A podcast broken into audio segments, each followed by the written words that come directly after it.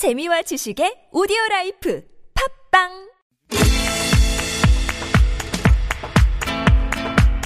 달리는 TBS에 꼭 필요한 평을 더합니다.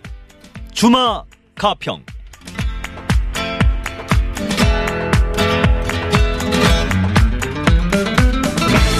코로나19 사태 속에서 치러진 21대 총선이 여당의 압승으로 끝났습니다. 오늘 주마가평에서는 이번 총선을 지나면서 언론들이 쏟아낸 선거 결과 보도 그리고 각 언론사별 개표 방송 총평까지 두루두루 짚어보도록 하겠습니다. 고재열 시사인 기자, 이종임 서울과학기술대학교 IT정책 전문대학원 강사 두 분과 함께합니다. 어서 오십시오. 네, 안녕하십니까. 안녕하세요. 어떻, 어떻습니까? 이번에 이 정도의 결과는 뭐 그 누구도 예측 못했는데 언론 보도 한번 이야기해 보죠. 그동안 이제 선거 과정에 대한 총평도 좀 해주시고 어 선거 보도에 관한 혹은 선거 이후에 또 이제 분석 보도들이 어제 오늘 막 쏟아지지 않습니까? 이런 것들에 대한 분석, 이야기도 좀 해주시죠. 그런 것 같습니다. 저는 어, 이번 총선이 우리 사회의 어떤 그 주류 교체의 방점을 찍는 그런 총선이었다고 생각하고요. 어, 그 중에 미디어에서도 주류 교체가 확실히 일어났다. 그래서 어, 한 줄로 요약하자면 조선일보의 시대가 끝났다. 라고 저는 음. 말씀드릴 수 있을 것 같아요. 그러니까 조선일보가 더 이상 어떤 그 이슈의 생산 기지도 되지 못하고 그리고 정치 프레임을 짜지도 못하고 그리고 지 쟁점이나 이슈나 제기했는데 그것에 대해서 확산되지도 못하고 그리고 심지어 어, 국민들이 조선일보가 그런 노력을 했다라는 것도 자체도 몰라요. 예, 저도 사실 잘 몰랐어요. 예, 그래서 이럴 정도로 어떤 그 조선일보의 어떤 이슈 제기 능력이 축소되었고 어떤 언론 권력 이제 세대 교체 측면에서 보자면 기존에 이제 종이 매체 출신의 그 정치인들 은 대부분 이번에 낙선하거나 퇴진하거나 이제 그렇게 됐고 새로 신규 진입하는 어, 언론인 출신의 정치인은 대부분 방송 출신이거든요. 그래서 이제 종이 매체가 끝나고 그 중에서도 또 조선일보의 어떤 그 쇠락한 징후가 아, 선명했던 그런 총선이었던 것 같습니다.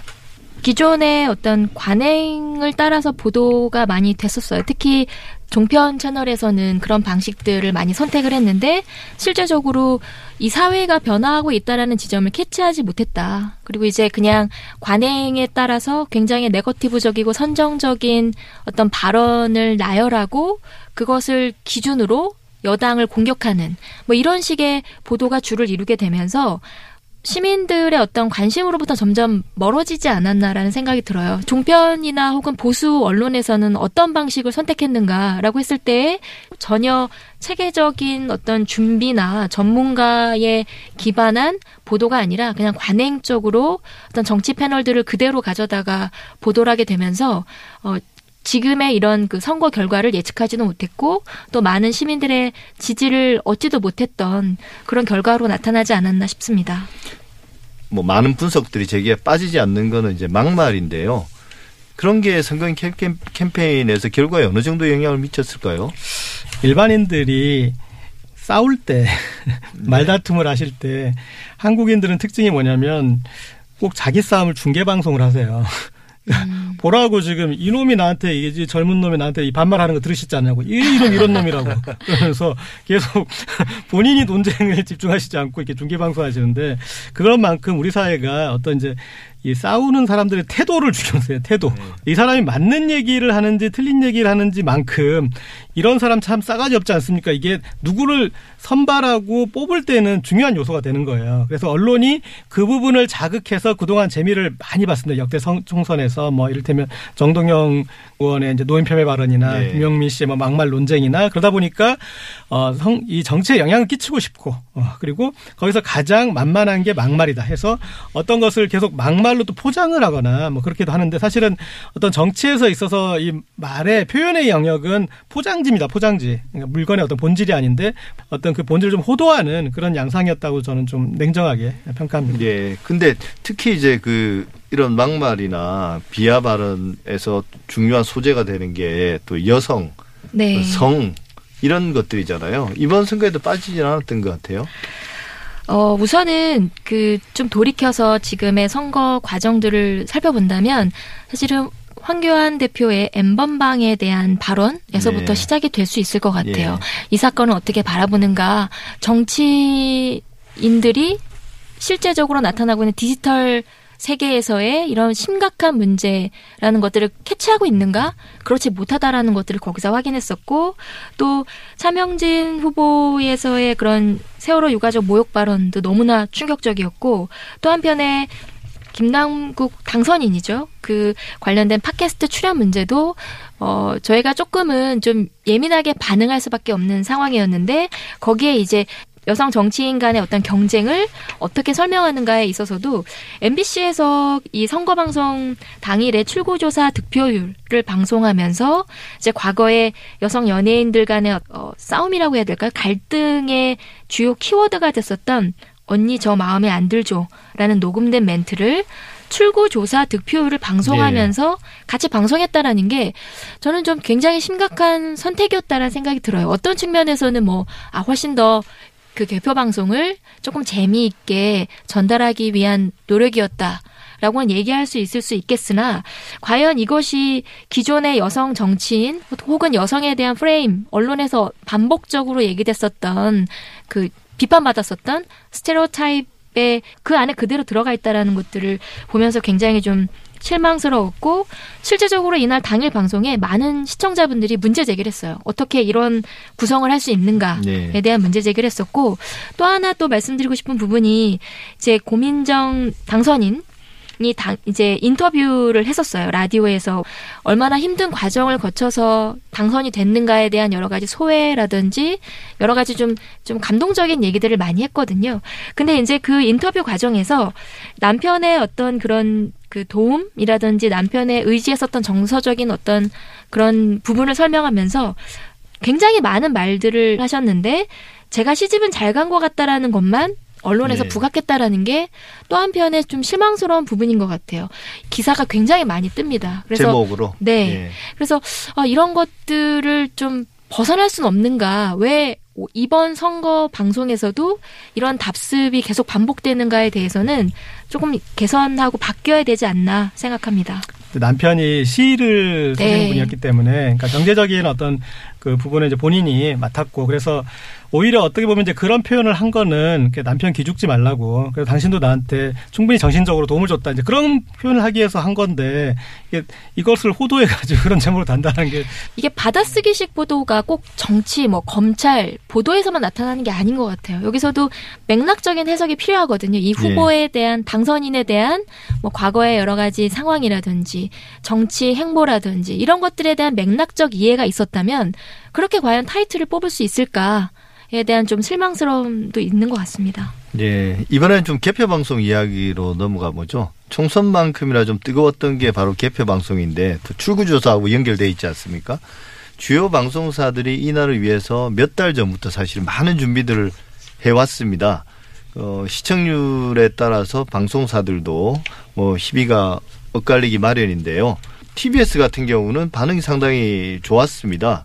개표 방송 슬로건은 시민과 함께하는 겸손한 B급 아날로그 이게 겸손한 B급 아날로그 이게 좀 핵심 포인트인 것 같은데요. 여러 가지 시도들을 했고 나름대로 호응이 좋았습니다. 어땠는지 일단 한번 들어보고 이야기 나누겠습니다.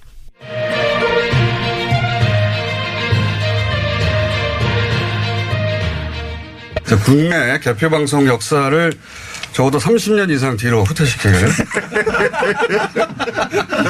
아무런 CG가 없는 네, 기념비적인 방송으로 어, 스튜디오 내 디지털 정보라고는 TV하고 어, 시기를 시간을 알리는 벽시계밖에 없어요. 저희 제작비는 전부 다 어, 궤도 제작이 들어갔습니다.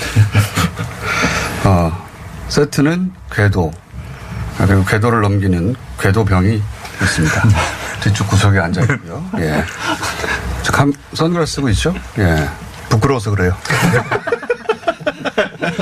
저희 아나운서인데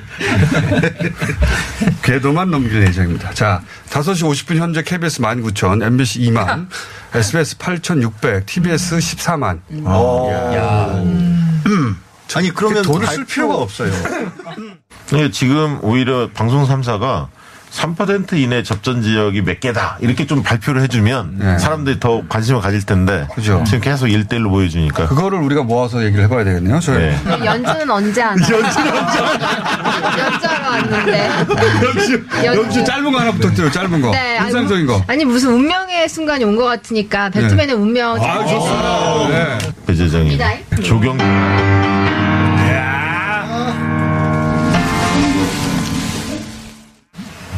광진이 이제 수사가 지나가가지고 아까 차트별 기억하고 있어요? 0.9% 포인트인가요? 1%가 안 됐던 것 같은데. 광진 좀 넘겨주세요. 광진. 예. 예, 광진. 아, 주진우 기자가 지금, 지금 네. 이수진 후보를 만났다고 하는 것 같아요. 주진우 기자?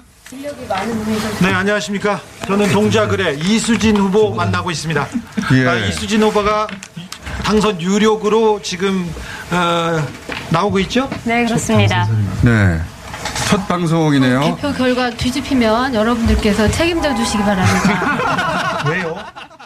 방금 들으신 내용은 4월 15일 총선 당일 저녁 방송된 2020 총선 특집 김어준의 개표 공장이었는데요. 이게 유튜브 동시 접속에서는 주요 방송사들을 제치고 압도적인 시청률 1위를 기록했다고 하던데요. 자, 이제 동의할 수 없는 표현은 이제 겸손인 것 같습니다. 이게 이제 어, 타이틀이라도. 김, 예, 김어준 총수하고 겸손과의 그 말은 이제 마돈나와 순수와의 네. 어떤 그 말처럼 상당히 어, 약간 좀 멀어 보이고요. 어떤 이 전략적으로 상당히 유효한 아, 그런 예. 전략이었던 것 같습니다. 뭐냐면 어, 그런 이제 유튜브나 SNS에서는 우리가 메이저다라는 어떤 자신감 그리고 어, 그리고 우리가 그 링을 잘 안다. 어, 우리는 그 링의 챔피언이고 어, 챔피언답게 우리는 그 링에서 싸우는 법을 안다. 상황에 맞게 예, 사정에 예. 맞게 잘 했던 방송인 것 같습니다. 예, 어떻게 보셨습니까? 물론 이제 김어준 진행자가 워낙에 그 순발력도 뛰어나고 진행력이 뛰어나고 또 어, 굉장히 많은 팬덤이 형성되어 있기 때문에 해볼 수는 있겠으나 실제로 이렇게 개표 방송을 진행했다라는 그 도전 그리고 또 결과가 굉장히 좋았고요. 제가 찾아보니까 유튜브 누적 조회수가 237만 view고 최대 동시 접속자 수가 15만 명이 넘는 네. 사실 엄청난 그 데이터라는 것들을 좀 볼 수 있습니다. 그리고 이렇게 그 데이터를 기반으로 생각해 본다면 이날 방송이 어쨌든 어 라디오, TV, 유튜브 동시에 실시간 생방송으로 진행했다라는 부분이 많은 시청자 혹은 뭐 시민분들의 그 미디어 환경에 아주 밀접하게 근접하게 접근할 수 있는 그런 tool을 잘 활용했다라는 생각도 들었고 그 굉장히 이 프로그램에 자주 출연했었던 출연자들, 게스트들이 함께 모여서 이 선거 방송과 관련된 어떻게 보면 되게 유쾌하게 그 지인들과 함께 모여서 투표 방송을 같이 보는 것과 예. 같은 부분에 좀 흥미로웠던 것 같습니다. 이게 지상파나 뭐 종합편성 채널, 보도 전문 채널들의 개표 방송은 조금 식상하고 뭐 나름 재미있게 만들려고 했던 구성들이 실제 비용만 많이 들었지 별 효과는 없었던 것도 있는 것 같아요. 그래서 수치상으로 보면 방송사 중에는 KBS와 TBS가 아마 네. 승자가 아니었나 싶은데요. 뭐 여러 가지 결과 수치만 보더라도 그렇고 실제 제가 봤을 때도 그랬던 것 같은데 어떻게 평가하십니까? 네. 아, TBS 같은 경우에는 이제 비교 대상은 제가 봤을 때 종편일 것 같습니다. 종편은 어, 유튜브에 있는 보수 유튜버들과 경쟁하다 보니까 같이 거칠어졌어요. 그러니까 이 SNS의 이제 패착 중에 하나가 여기에 몰입하면 이제 패착이 이런 패착이 나오는데 과하게 거칠게 세게 얘기해야지 반응이 세지니까 계속 그런 쪽으로 가는 경향이 있어요. 그래서 어, 그걸 이제 유튜브가 더 세니까 종편도 그것과 경쟁하다 보니까 그렇게 세져 버렸는데 TBS는 상대적으로 어, 좀 여유가 있죠. 어, 그리고 위트가 있고 어, 좀 숨을 돌릴 수 있는 여지가 있어서 네. 여기서 굳이 거칠게 할 필요도 세게 얘기할 필요도 어, 그런 게 없어서 그래서 그 산만이 산만하지만 어, 산만의 미학을 보여줄 수 있었던 그런 비결이었던 것 같습니다.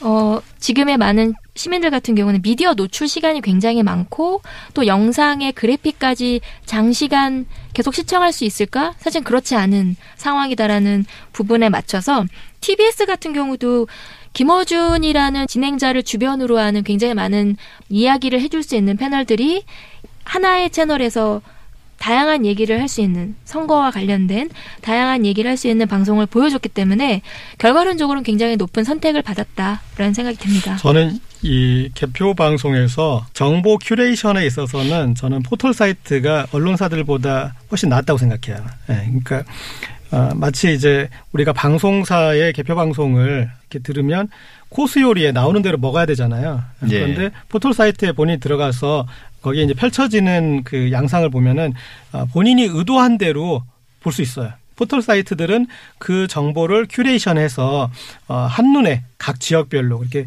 여러 가지 볼 수 있게 해놨더라고요. 그래서 어떤 언론사들보다 두 양대 어, 포털 사이트가 어, 압도적이었다. 그래서 예. 앞으로는 이제 대부분 이제 모바일로 보게 되는데 이제는 제 생각에는 사람들이 출구조사할 때 잠깐 방송사 중계 보고 아, 그 뒤로는 이제 포털 사이트로 볼 것 같아요. 그래서 본인이 계속 원하는 궁금한 결과를 찾아가지고 보는 식으로 앞으로 바뀌지 않겠나 싶습니다. 예, 방송사가 그 어떤 화려한 그래픽을 동원하더라도 결국 그 속도라든지 그 상호작용성 면에서 네. 포털을 따라가기는 힘들 것 같고 결국은 출구조사 결과 발표되고 그 한 십몇 분 그 이후에는 계속 지루한 개표전이 계속되는데 개표 방송을 계속 보면서 사람들이 선거에 관심을 가 선거 결과에 관심을 가지게 만들려면 데이터 프리젠테이션 말고 다른 어떤 컨텐츠를 채워야 되는데 그게 이제 KBS와 TBS가 자기 스타일로 나름 네. 성공한 거고 나머지 방송사들 지상파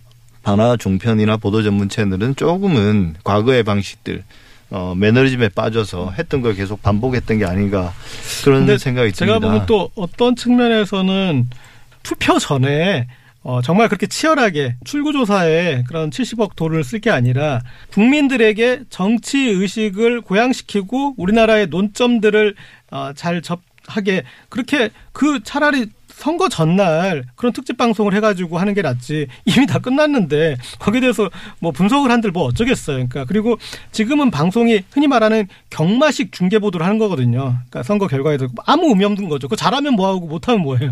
예. 우리 이제 좀 출구조사 이야기도 한번 해보죠. 사실 선거 개표 방송의 핵심은 출구조사인데 70억 넘은 돈을 들이지 않았습니까? 근데 이번에도 뭐 지난 선거, 지난 그 개표 방송 못지않게 예측이 빗나갔어요, 사실은.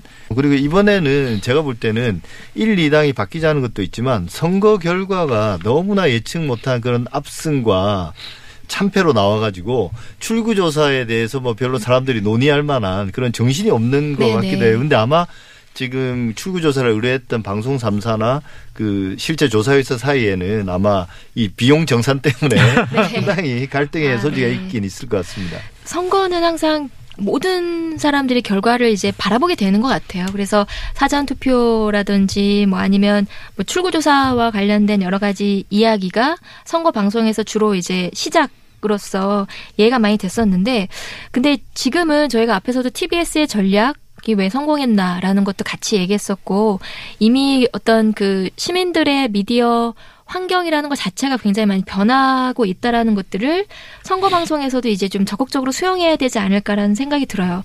그런 엄청난 비용을 저는 조금은 특히 지상파를 중심으로 해서 조금 다른 곳에 나눠서 좀 쓰면 어떨까라는 생각이 드는데 제일 중요한 부분이 저는 수어 통역 방송이었던 것 같아요. 그렇게 다양한 그래픽이라든지 엄청나게 많은 패널이 등장했지만 과연 사회적 약자나 소수자 혹은 뭐 그 주류에서 얘기되지 못하는 자기의 적극적으로 자기 의사를 표현할 수 없는 사람들에게 어떻게 하면 더 많은 정보를 전달할 수 있을 것이냐에 집중해야 되고 네. 그런 비용들을 이렇게 조금 조금 더 신경을 써서 나눠서 이제는 좀 고민해봐야 될 때가 되지 않았나 싶습니다. 네, 이종일 박사 좀 디테일한 지점까지 좀 지적해 주셨는데요. 결국은 이번까지가 아닌가 싶습니다. 사실은 어, 지금과 같이 선거 방식 자체하고 출구조사 방식이 일치하지 않는데 이걸 이제 언제까지 끌고 갈 것인가 또 방송사도 상당한 위험을 떠안는 거니까요. 비용뿐만 아니라 뭐 조만간 어느- 어떤 방식으로 결론이